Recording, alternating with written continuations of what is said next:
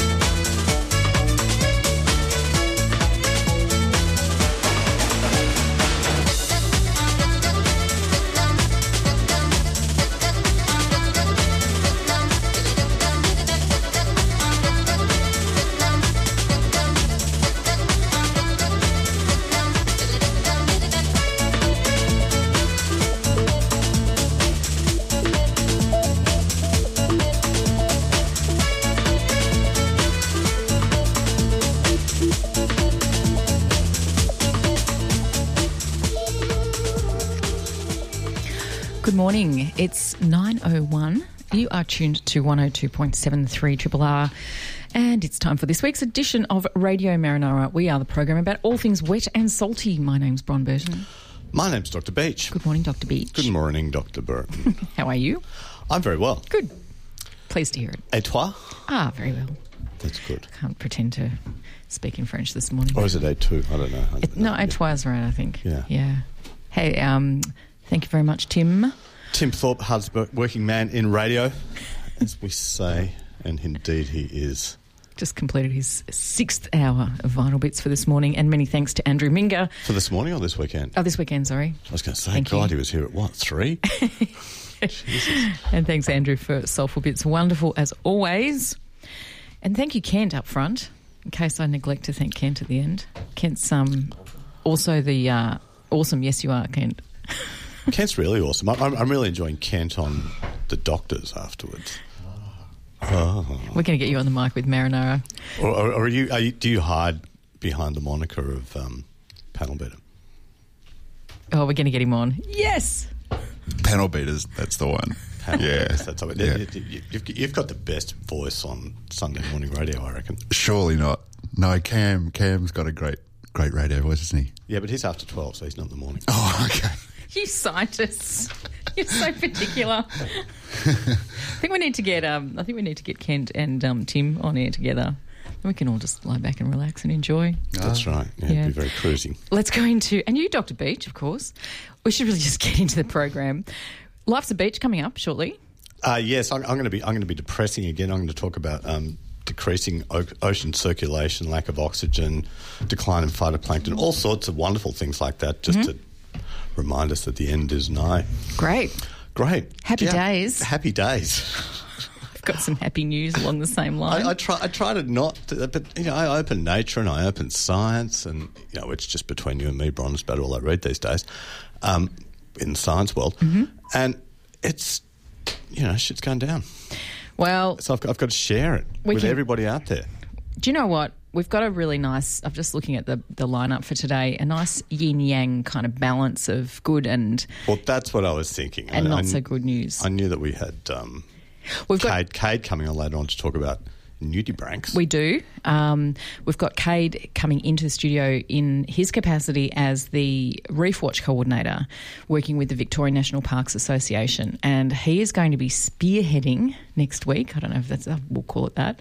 Not spearfishing, spearheading. Spearheading, yeah, long, uh, pointy bit. Point yes, the first ever uh, Victorian sea slug census.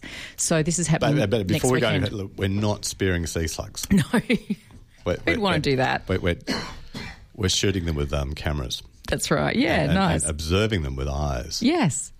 So this is a first ever Victorian uh, contribution to what is, I don't know if it's fully national, it's been going on in New South Wales for a while. So to speak to that and the origins of this program, we're also going to be speaking on the phone with Professor Steve Smith from the National Marine Sciences Centre.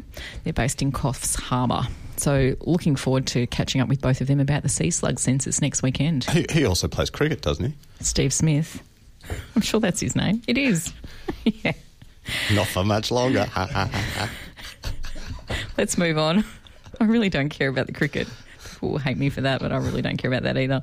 And then uh, Jeff is coming in with the next uh, instalment from his 2018 edition of Soundwaves, um, which is his look back, sometimes look currently, depending on what it is, but about the quirkier marine themed uh, shows, movies, documentaries. when did it stop being called Marine Soundscapes? I don't know. I think he called it Soundwaves. Right. Yeah. Perhaps I'm just misremembering It's something it's, else. it's the longest running. Uh, can't settle on a name for the segment that I think this um, this program's ever had anyway. But all that I've got from him about his um, his thing today, his uh, contribution today, is that it's a TV show with an Australian icon and a token sexy marine biologist. So we can all look forward to that. And in the middle of the show, we ne- neglected to mention Terry Allen's going to be on the phone to give us a dive report. Excellent. I don't know who would have been diving yesterday. Oh, it was nasty. Whoa. But I was happy. It, it was nice inside. Got it. out, Woolies. looking out the window. Got to cracking rug the, up. Cracking the Venetian, seeing Yeah. the street flood, listening to music. It was a perfect day, actually. Cracking a nice bottle of wine too. Didn't do that. I did. Nice one. Good one. Ron. Hmm. Yeah. Nice. Nice. Weather, if you please, Dr. Beach. When, then we'll have some news. Bien sûr. Um, today, it's- pretty chilly out there. There's a bit, of a sprinkle on the windscreen as I, I drove up here. Naughty me driving and not riding or getting on a tram. Um, minimum of 11. Damn chilly last night. I, I cracked out the dressing gown for the first time this morning. There's an image for us all. re- realised there was a bit of bit of breakfast there from last winter down the front. Probably need to send it off to the dry cleaners before we fully use it for this winter. There are so many different ways that I could go with this conversation, but I'm going to end them all right now. It, it's, it's a beige colour, Yeah. deep, deep beige, almost brown colour. the, the dressing gown or the breakfast? No, the dressing gown. Breakfast was kind of yellow, dried yeah, egg. thanks. Next. Uh, yeah, 11 degrees this morning, chilly, needs dressing gown. 19 degrees today, um, winds 21 degrees, 60% chance of just a couple of showers, most likely in the morning. Winds northwest 25 to 35 kilometres per hour. Um, tomorrow, 20 degrees, 16 degrees shower or two. We're going to have a couple of showers tomorrow, yeah, not much, um, less than a millimetre. Tuesday, 17 degrees with a minimum of 12. Wednesday, minimum of 10, 19. Warming up slightly towards the end of the week. Thursday, 21 degrees, partly cloudy. Friday, if we can even predict that far, it's going to be 23. And they're saying at the moment 25 degrees next Saturday. So it will get a little bit warmer. So perhaps you won't need the dressing gowns later on the week. Um, tides. Uh, what do we want? We want Point Lonsdale, don't we? Uh, low tide at 4:40 a.m. this morning. That's way past. I no one cares about that. High tide at 18 minutes past 11 a.m. at the heads this morning. And swell, for what it's worth, um, it's going to be. I'm just having a bit, in case you haven't detected out there, I'm having a bit of a trouble reading the fine print here. Uh, large swells building across the coast, th- though gale force westerly winds are restricting the only surfable con- options to protected points and coves. To protected points and coves. As always- The only surfable options. As always, morning. we um, we read that with the caveat that uh, if you really want an accurate report, get onto Swellnet and check it out for yourself because it can change between when the publication is uh, is submitted and when we read it out. Indeed. Uh, we've got a couple of quick minutes. I'm going to do a quick couple of quick plugs um, for events that are going on today. We've mentioned this one a couple of times. Uh, Tangaroa Blue and Kathmandu are having a clean-up event today between 1 and 3 p.m. at Westgate Park in Port Melbourne. Uh, so if you want some more information on that, the best thing you can do is to just um, in your search engine just put in Tangaroa Blue cleanup Westgate Park. That will probably get you there, I think.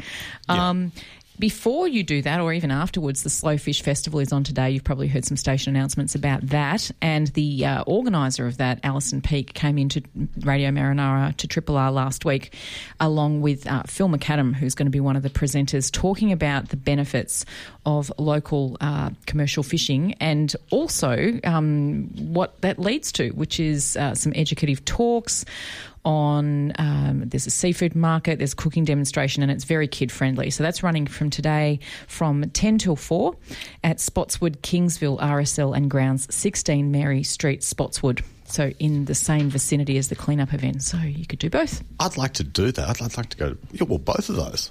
Be pretty cool. Yeah. Um, I reckon we should hear some music.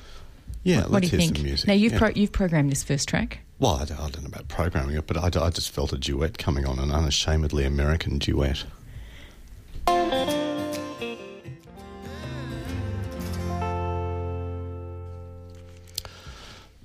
You're listening to Radio Marinara on 3 Triple R Sunday morning, and that was Nanci Griffith with Adam Duritz from um, her 1994 album called Flyer, going back to Georgia. Very nice. I, yeah, I listened to a bit of Nancy the other night, and I thought, I like that track so much, I'm going to share it with the world Cool. on Sunday morning. Very nice. Yeah. Got some Life's a Beach. Uh, yeah, my segment. That's right. Um, I thought I'd play something you know, cheery and uplifting like that before I get into um, you know the bit of gloom and doom.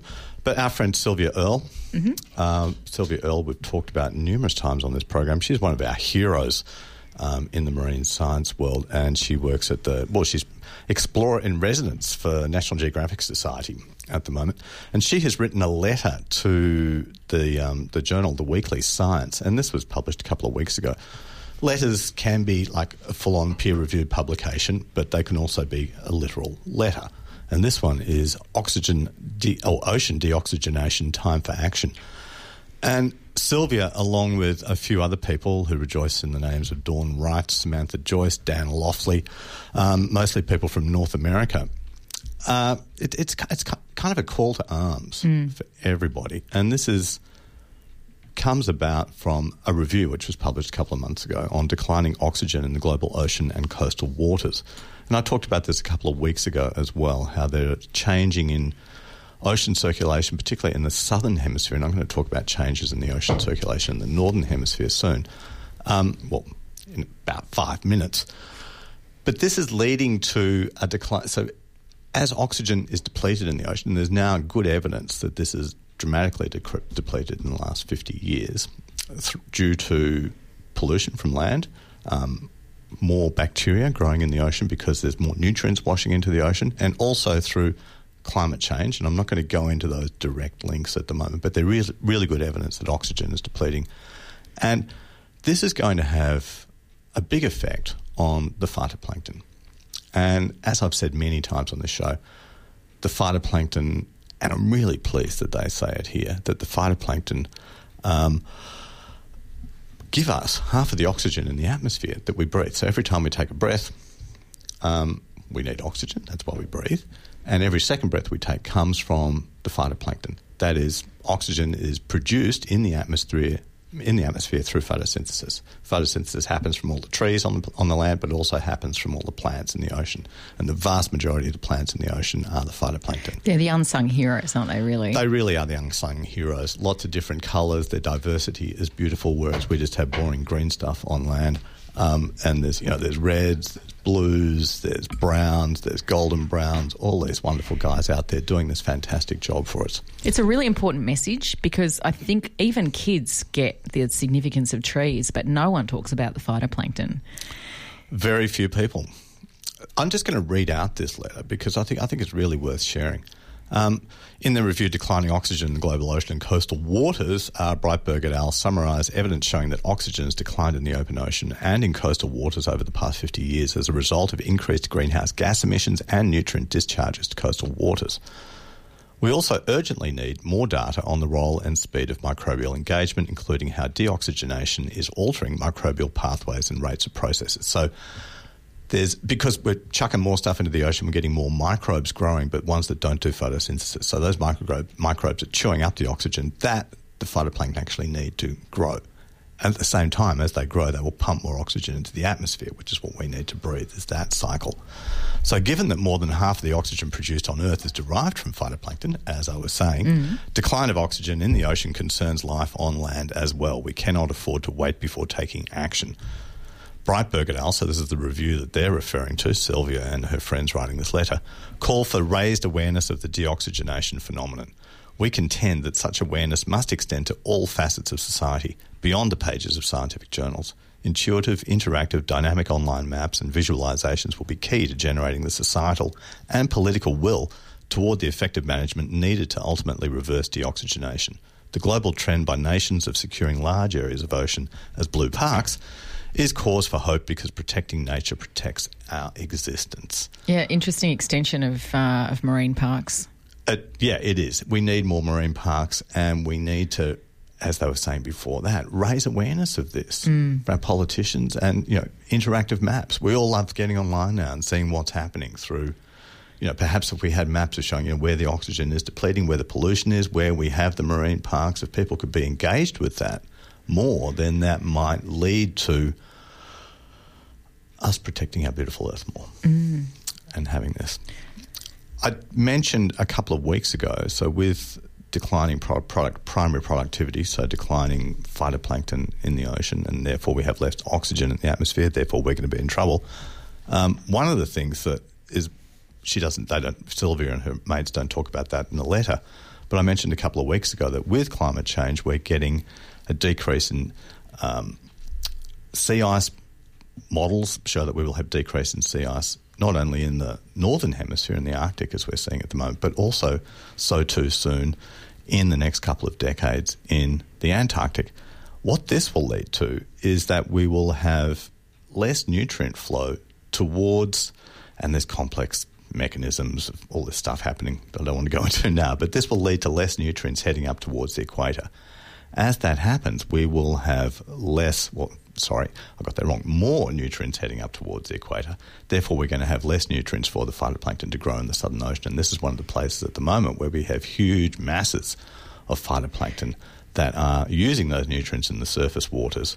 And therefore, this again is going to lead to a decrease in primary productivity in one of the most important places that we have it at the moment, which is the Southern Ocean. So it's it's uh, being predicted to be a shift rather than a spread of nutrients. That's right, a Right. shift of nutrients. Right. and those nutrients are not going to be there in moving up towards the equator in decades to come. So there's lots to worry about. What do we do, Dr. Beach? What do we do, Dr. Beach? Well, Dr. Beach does not have. What would Dr. answers. Beach do? What does, would Dr. Beach do? Um, well, I would um, stop burning coal. I would, you know, It's a good start. stop Adani.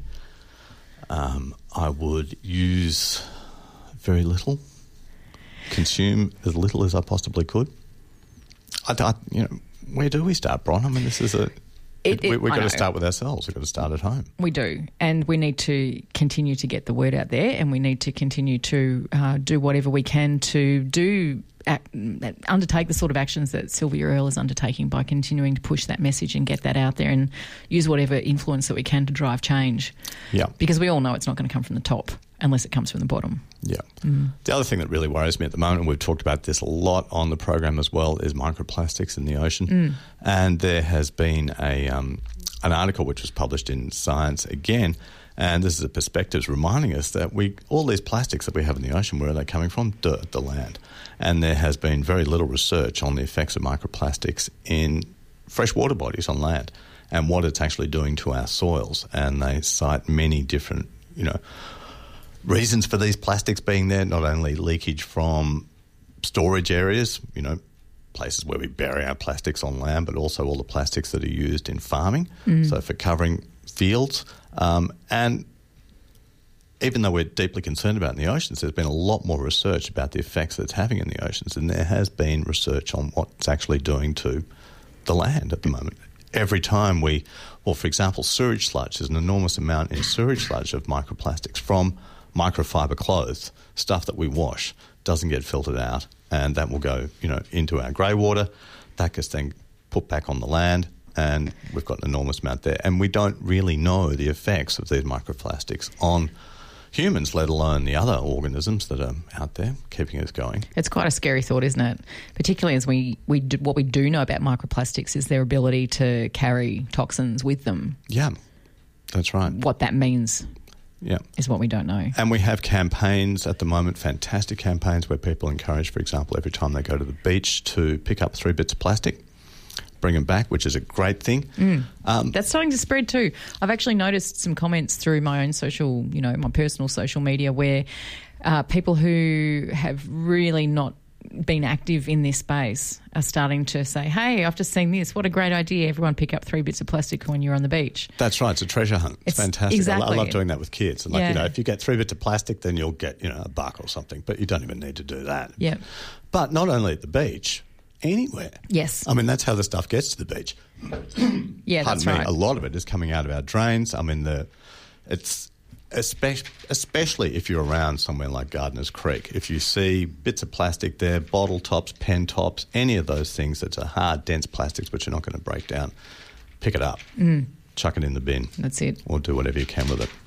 But I, I thought that was interesting just to bring it back to the land as opposed to the ocean, which we are deeply concerned about. And yes, continue all of that, but there needs to be more research and more awareness, as Neil says, our baykeeper, of picking up plastics anywhere. And Neil makes the very good point too that you know we call it marine debris, but it's ocean. It ends up in the ocean, but it comes from the land. It's marine debris, but it's our shit. That's right. Hey, thanks, Dr. Beach.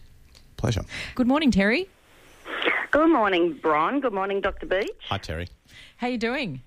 Good, thank you. Is anyone actually diving today? Well, maybe not today, but believe it or not, we dived yesterday. Oh, Gosh. Where did you dive? well, I think the only place could anyone could get in, probably the whole of Victoria, was at Flinders Pier. Right. and uh, it was um, an interesting place. We found it. I, I had a couple. Well, the story is I've, I've got a group of students that, unfortunately, about three weeks ago, uh, we tried to get their course going, and they uh, we got blown out at South Road. Um, so then there was school holidays, etc. And then yeah, we just thought, look, we want to you know keep them going and. Yeah, so we went down to Flinders, and it was actually okay. The visibility was okay. We actually saw quite a few fish, a couple of stingrays, so they thought it was great. But um, as we walked back along the pier, we were getting buffeted by the northwesterlies, and we had horizontal hail hitting our face. so we had to leave our, our dive hoods on as we walked back. It was so bad we were laughing. It was amazing.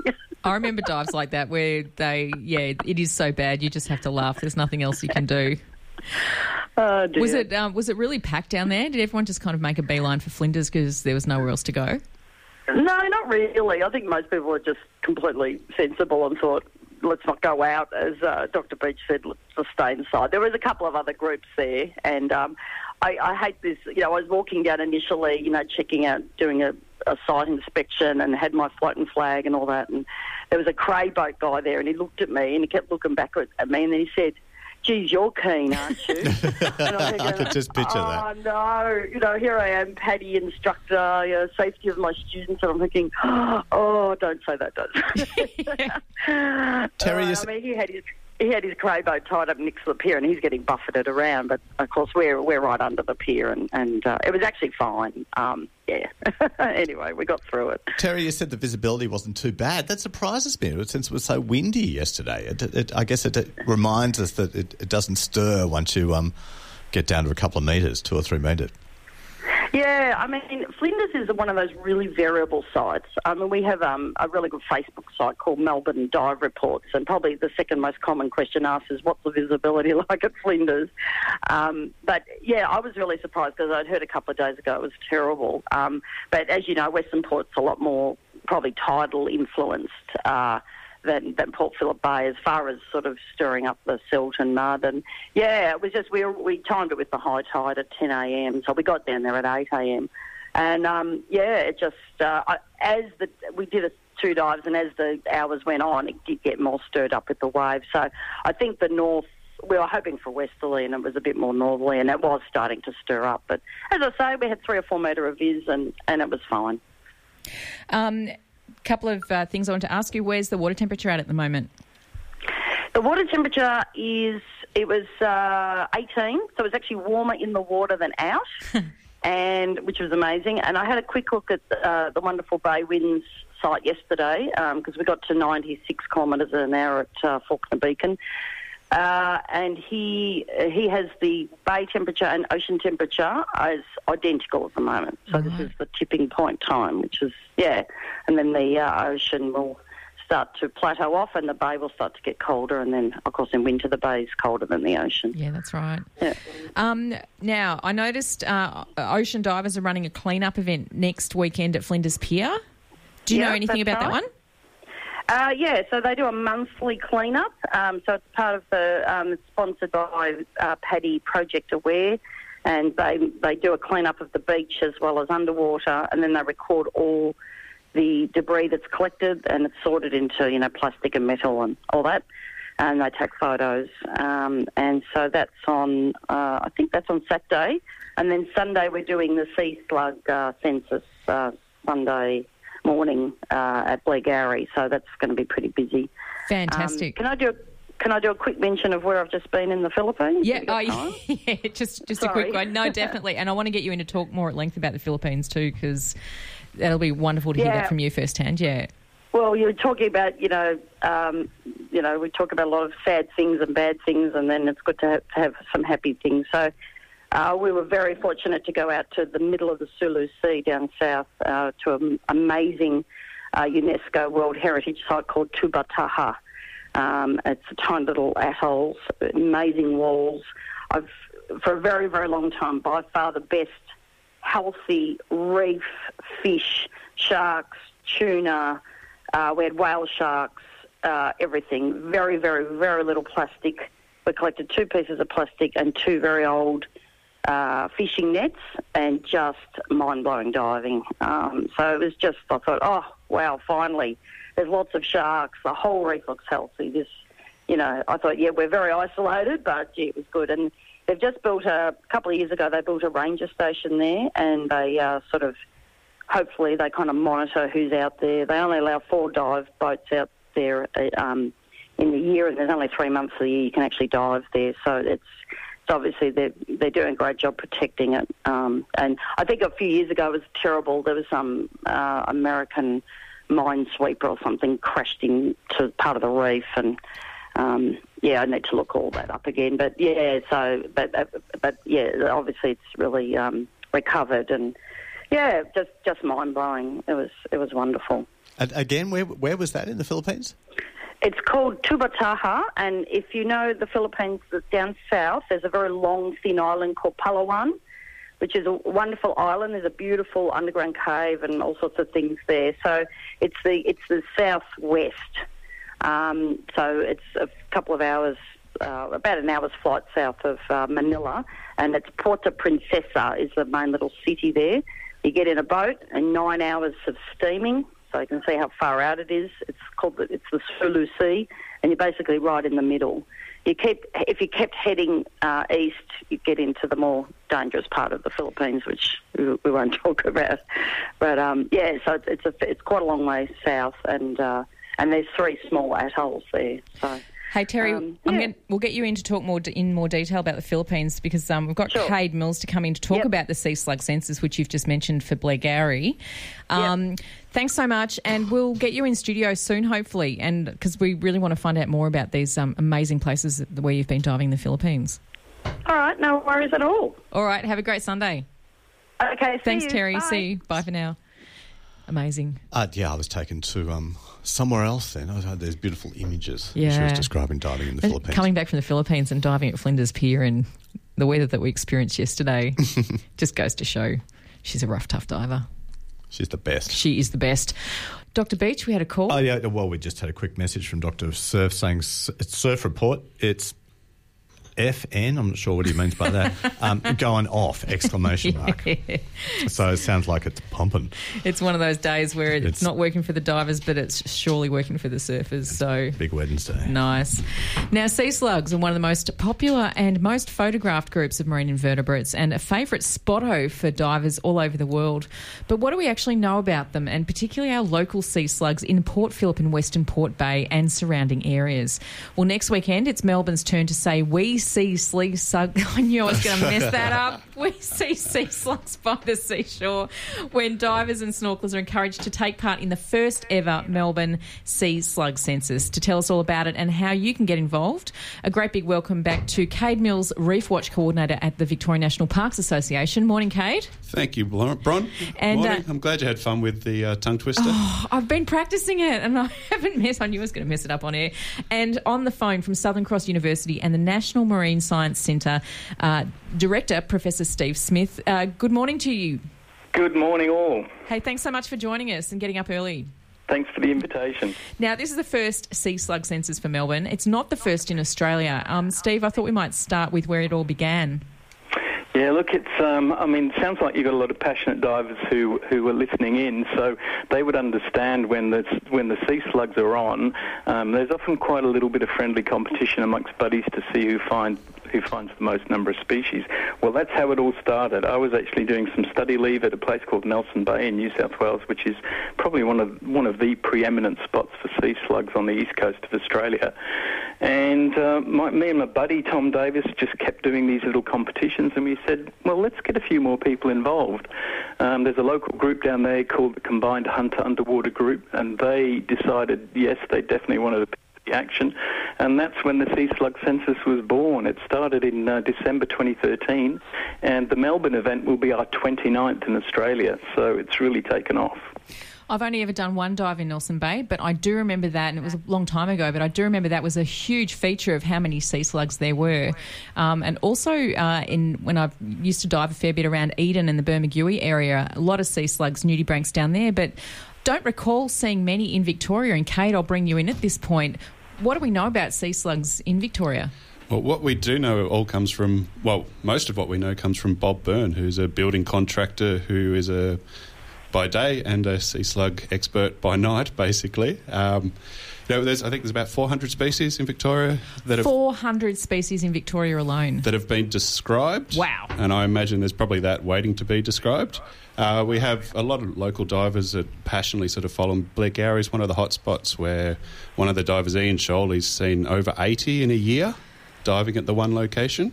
Wow. So, but apart from that, we honestly don't know too much, and that's why we've sort of got the sea slug census and brought it down to Melbourne. Um, Steve, I was reading about sea slugs being an indicator of climate change. I was wondering if you could talk a little bit about that. In what sense are they an indicator, and what can they tell us? Well, one of the things about sea slugs is they have a very rapid life cycle. So most of them live for much less than one year. Some only live for just a couple of months. Um, so the other thing we know about them is they're very dependent on a food source and appropriate habitat. So what it means is they can respond very rapidly to environmental change, and if their food source isn't present, so say it's been lost through some sort of human impact, then they won't be there. So we are very keen to explore them um, as not just indicators of climate change, but indicators of environmental health. And just to put that um, climate change component into some perspective, so in the 28 censuses we've run to date, we've had over 850 participants, but we've found during that time 132 um, species, or records of 132 species that are actually further south than they'd previously been recorded before. So that gives you some indication that there's lots of stuff happening in this nudibranch space. Um, and with all these passionate divers and rock pool ramblers out there, they can actually provide us with a lot of really important information about how these distributions are changing. Yeah, it's a big thing, isn't it? And I'm wondering whether that's maybe one of the reasons why they're starting to be as prominent in Victoria. Uh, certainly more prominent that that, when, that they were, you know, even 20 years ago when I was doing a lot more diving. Um, because I dived a lot in Port Phillip Bay, and a, a nudibranch was something that was great to see, but it certainly wasn't something that you saw all the time. Yeah, look, I, I probably can't comment on that, having not dived in Victoria before, but I'm looking forward to this weekend, although I believe it's 18 degrees compared to 24 up here. Um, but yeah, look, I think um, there's, there's, a number of reasons why we're seeing more nudibranchs. There's so much interest across the globe in nudibranchs. If you go to Facebook sites that are dedicated to underwater macro photography, um, there are nudibranchs are, are, represented way above their actual diversity. So there's this real passion out there in the community, which is what we're really trying to capitalise on. But yes, indeed, what we're finding, and in particular some of these um, really flamboyant tropical ones, the, ones known as the chromodorids, which are these really, really colourful ones that stand out, um, are definitely increasing their distribution to the south, and so it's likely um, that we're going to pick some up, and that's really what we're looking for here. Kade's already indicated that you know the, the Victorian fauna is really well described by Bob Burn and his, his associates over many years. Um, so what we're hoping to find during this census is some range extensions, which might be indicative of climate change, but possibly also some introduced species, and there have been a number of those that have been reported from eastern Australia in the last 10 years. Kade, uh, let's look to next weekend's inaugural census. What are you planning on doing next weekend? I'm planning on jumping on board as many groups as I can and sort of helping them out. And I've actually um, convinced Steve to help me basically develop my eye because I'll be perfectly honest, nudibranchs are something like you, Bron, that I struggle to see sometime. And if I have time for a quick question for Steve, mm-hmm. it was where do people start looking at? There's some hints, tips, tricks as to where find where to find nudibranchs because as far as I understand, you know, Bob's find like 45 in one intertidal sort of rock pool ramble. Are there any great spots or any tips you can give us? Look, uh, there's no doubt you've already mentioned the piers, and I think for divers, uh, you can't go past the piers. What a lot of these nudibranchs feed on sponges or the stinging hydrozoans, and so wherever you find large aggregations of those is a great place to start. Having said that, there's a lot that feed on other types of organisms, and um, for those that aren't diving, some of the best places to look are um, decent sized rock pools, which are quite sheltered, but also a boulder fields, so those areas where there are relatively um, small rocks that you can turn over without damaging the habitat, and have a look underneath those, because a lot of nudibranchs will actually shelter under the under the boulders at low tide, um, and it's been actually one of our most productive areas is the intertidal. Uh, uh, intertidal region, uh, partly because it's often overlooked. Uh, what do people need to do, Kade? to get involved? Because Terry was already talking about um, heading down to Blairgowrie. Uh, what if people are listening and they want to be involved? Even people who want to, you know, take part and they're not divers. What what can they do?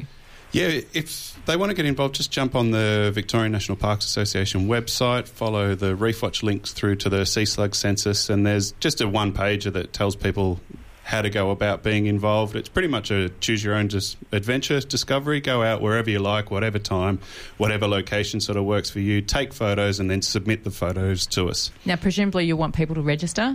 No, no, no. It's more okay. we're interested in the photos. We've got a swag of prizes for things like the you know, most interesting species, the best photo, people looking in weird locations. To try and encourage people to look even in their sort of doorstep in places like Jawbone, Point Cook um, and places that people don't necessarily get to. Even the Geelong Arm, I think, is getting representation down there. So we're looking forward to seeing where they turn up in, in different locations. Yeah, fantastic. What we'll do is, if you're available in a couple of weeks, get you back in to report on what happens next weekend because I'm dying to find out. I absolutely adore Nudie nudibranchs and uh, really wanting to find out what comes out of this. I'd love to give you a wrap up, Bron. All right, brilliant. And um, and if Steve, if you're available, we might get you on. I had hundred more questions to ask you, but we have to move on. no problems. Love to do it. All right, brilliant. So we'll we'll pause this one for now. We'll have the sea slug census next week, and then we might catch up in well, we will catch up in two weeks' time and, and talk more about this. Perfect. Catch you then, Bron. Okay. Thanks. Thanks, thanks, thanks, Brian. Thanks, Steve. We'll chat more then. Okay. Bye. Brilliant. Bye. That was uh, Steve Smith uh, and uh, Kade. Thanks so much. Always a pleasure. And we're moving on because uh, Jeff Maynard's in the green room and he's got a lot to bring us today, so really keen to get him in.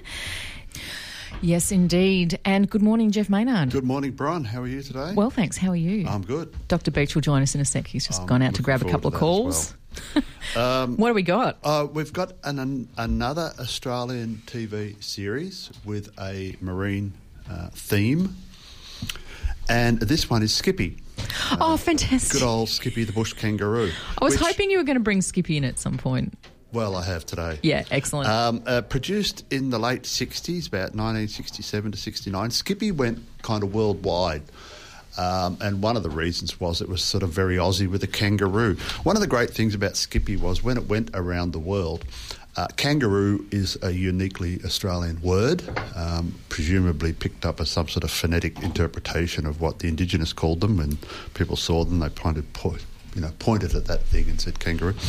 So when Skippy the kangaroo was translated into other languages, they didn't actually have a uh, standard translation for kangaroo. So when, when Skippy was sort of dubbed into German, it was Skippy da Bushkin Kangarooken and all this sort of stuff. And in Spain, it was El Kangarooco. And um, it was great. Anyway, Skippy. Um, and in Skippy, Ken James was uh, played Mark Hammond, the son, well, two sons of the, the guy who ran Waratah National Park.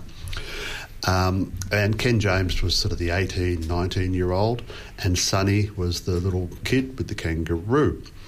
And uh, in this episode, it starts off with Ken James uh, scuba diving, and he's as, as you do, scuba diving alone without a boat in a fast flowing river to study reef life or whatever he's doing. And then Dad, which is uh, I think Mike or Matt Hammond or somebody, and Tony Bonner come out in their boat and they haul him, you know, and, and pick him up and c- come bring him to the service and tell him they've actually got a job for him. Uh, Well, what's the big news, Dad? There's a marine biologist coming here to do some underwater work in the river. I've had you accepted as an assistant. This is your big chance to work with an expert. I don't know anything about marine biology. Ah, but you're our expert on deep sea diving. Gee, Dad, what do I have to do? Give this KB Trout the guided tour. Well, not quite. Trap will tell you what's required and you set it up. The department wants a report on the marine life in the river. You can uh, start at the reef and work your way back. Oh, come on, Dad, that could take weeks. I not only missed out on the survey flying with Jerry, but I have to spend all my time mooching about with some underwater professor. Hmm. I'm sure it's going to be a real ordeal. And poor old Mark Hammond, you know, he's, he just Dad. really doesn't want to get involved in some stuffy old professor who's going to check Some- out sea slugs or plankton or whatever we've been talking about this, this morning. And he, so he, he sort of says, look, I'll go out on the boat with this horrible old person, uh, but, but you know, can Sonny and Skippy come with me? So he brings them along as kind of backup. Trout? Sounds like some old fish. What's he like? You'll find out. Will you need someone to give you a hand with the boat? I'll say I will. I don't want to be stuck out in the river with just this tame biologist to company. Well, if you can put up with a few free loaders. We can look after the boat, Dad, while they're underwater. Yeah. All right, off you go. Come on, Skip! So now you, you know, with that trumpet, things are about to take a turn. You, you do, and it gets better. And uh, if in the 1960s you were getting a haircut at the local barber, if you're a bloke getting a haircut at the local barber, and you picked up one of the sort of dog-eared copies of Australasian Post or Pix or something, and there was a pretty platinum blonde on the front cover in a bikini on the sand somewhere holding a spear gun or with flippers on her feet, chances are it was Kathy Troutt. And that's Troutt with uh, two T's on the end. Uh, Kathy Troutt was a in, in 1963 as a 16 year old. Uh, she she scuba dove to a depth of 97 metres Wow. on, on air just outside of Sydney Heads and got herself in the Guinness Book of Records for doing so. It was a world, world record depth, uh, three, 320 feet on air. I don't know if that's a world record depth for male, female, or whatever, but it was pretty hairy stuff on, on, on just compressed air. Got herself in the Guinness Book of Records, but also got herself on the cover of all these magazines, including Woman's Weekly and all that. She was the deep sea diver, sexy, platinum blonde, 16 year old. And then she also got herself into some movies. Uh, body doubled for um, Brooke Shields in The Blue Lagoon and all this sort of stuff.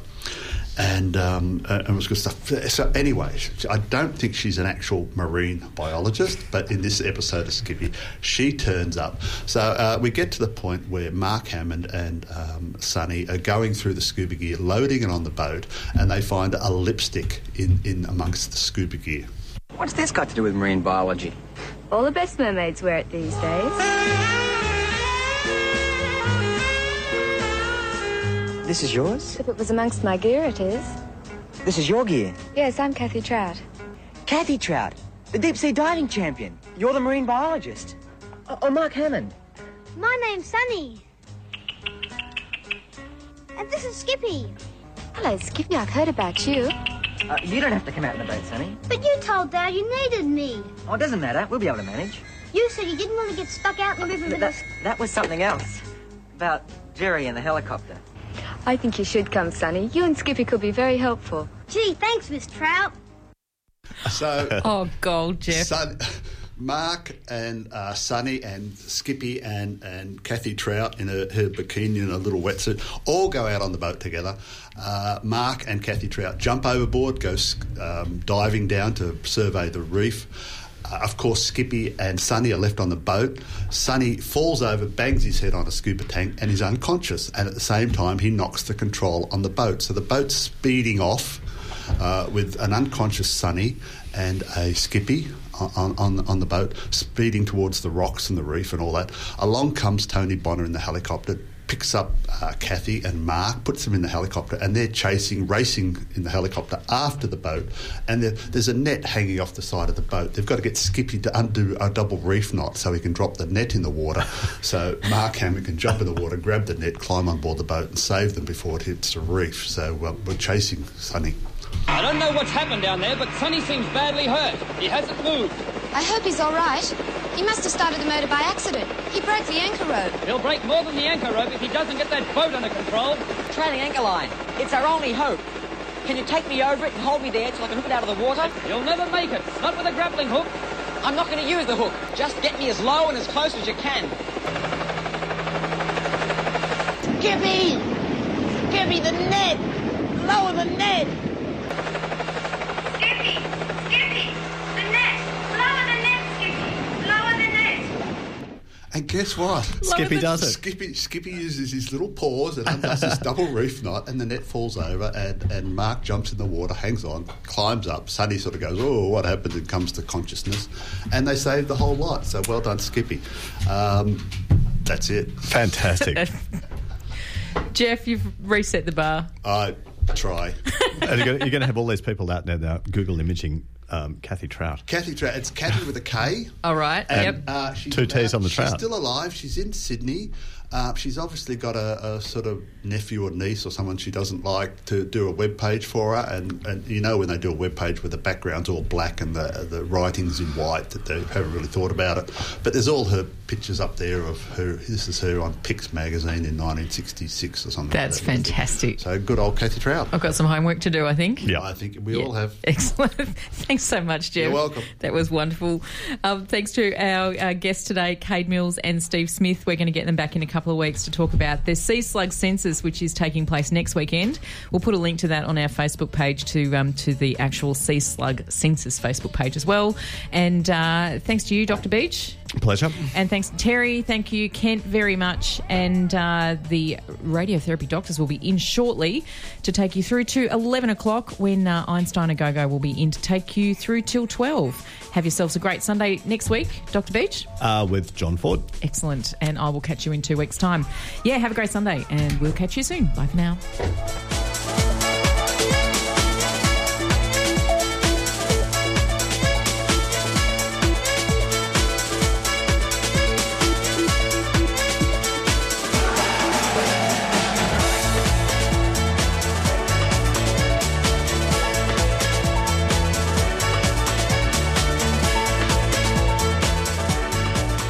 Radio Marinara is brought to you by Deakin University's School of Life and Environmental Sciences. Triple R sponsors. This has been a podcast from 3RRR 102.7 FM in Melbourne. Truly independent community radio. Want to hear more? Check out our website at rrr.org.au.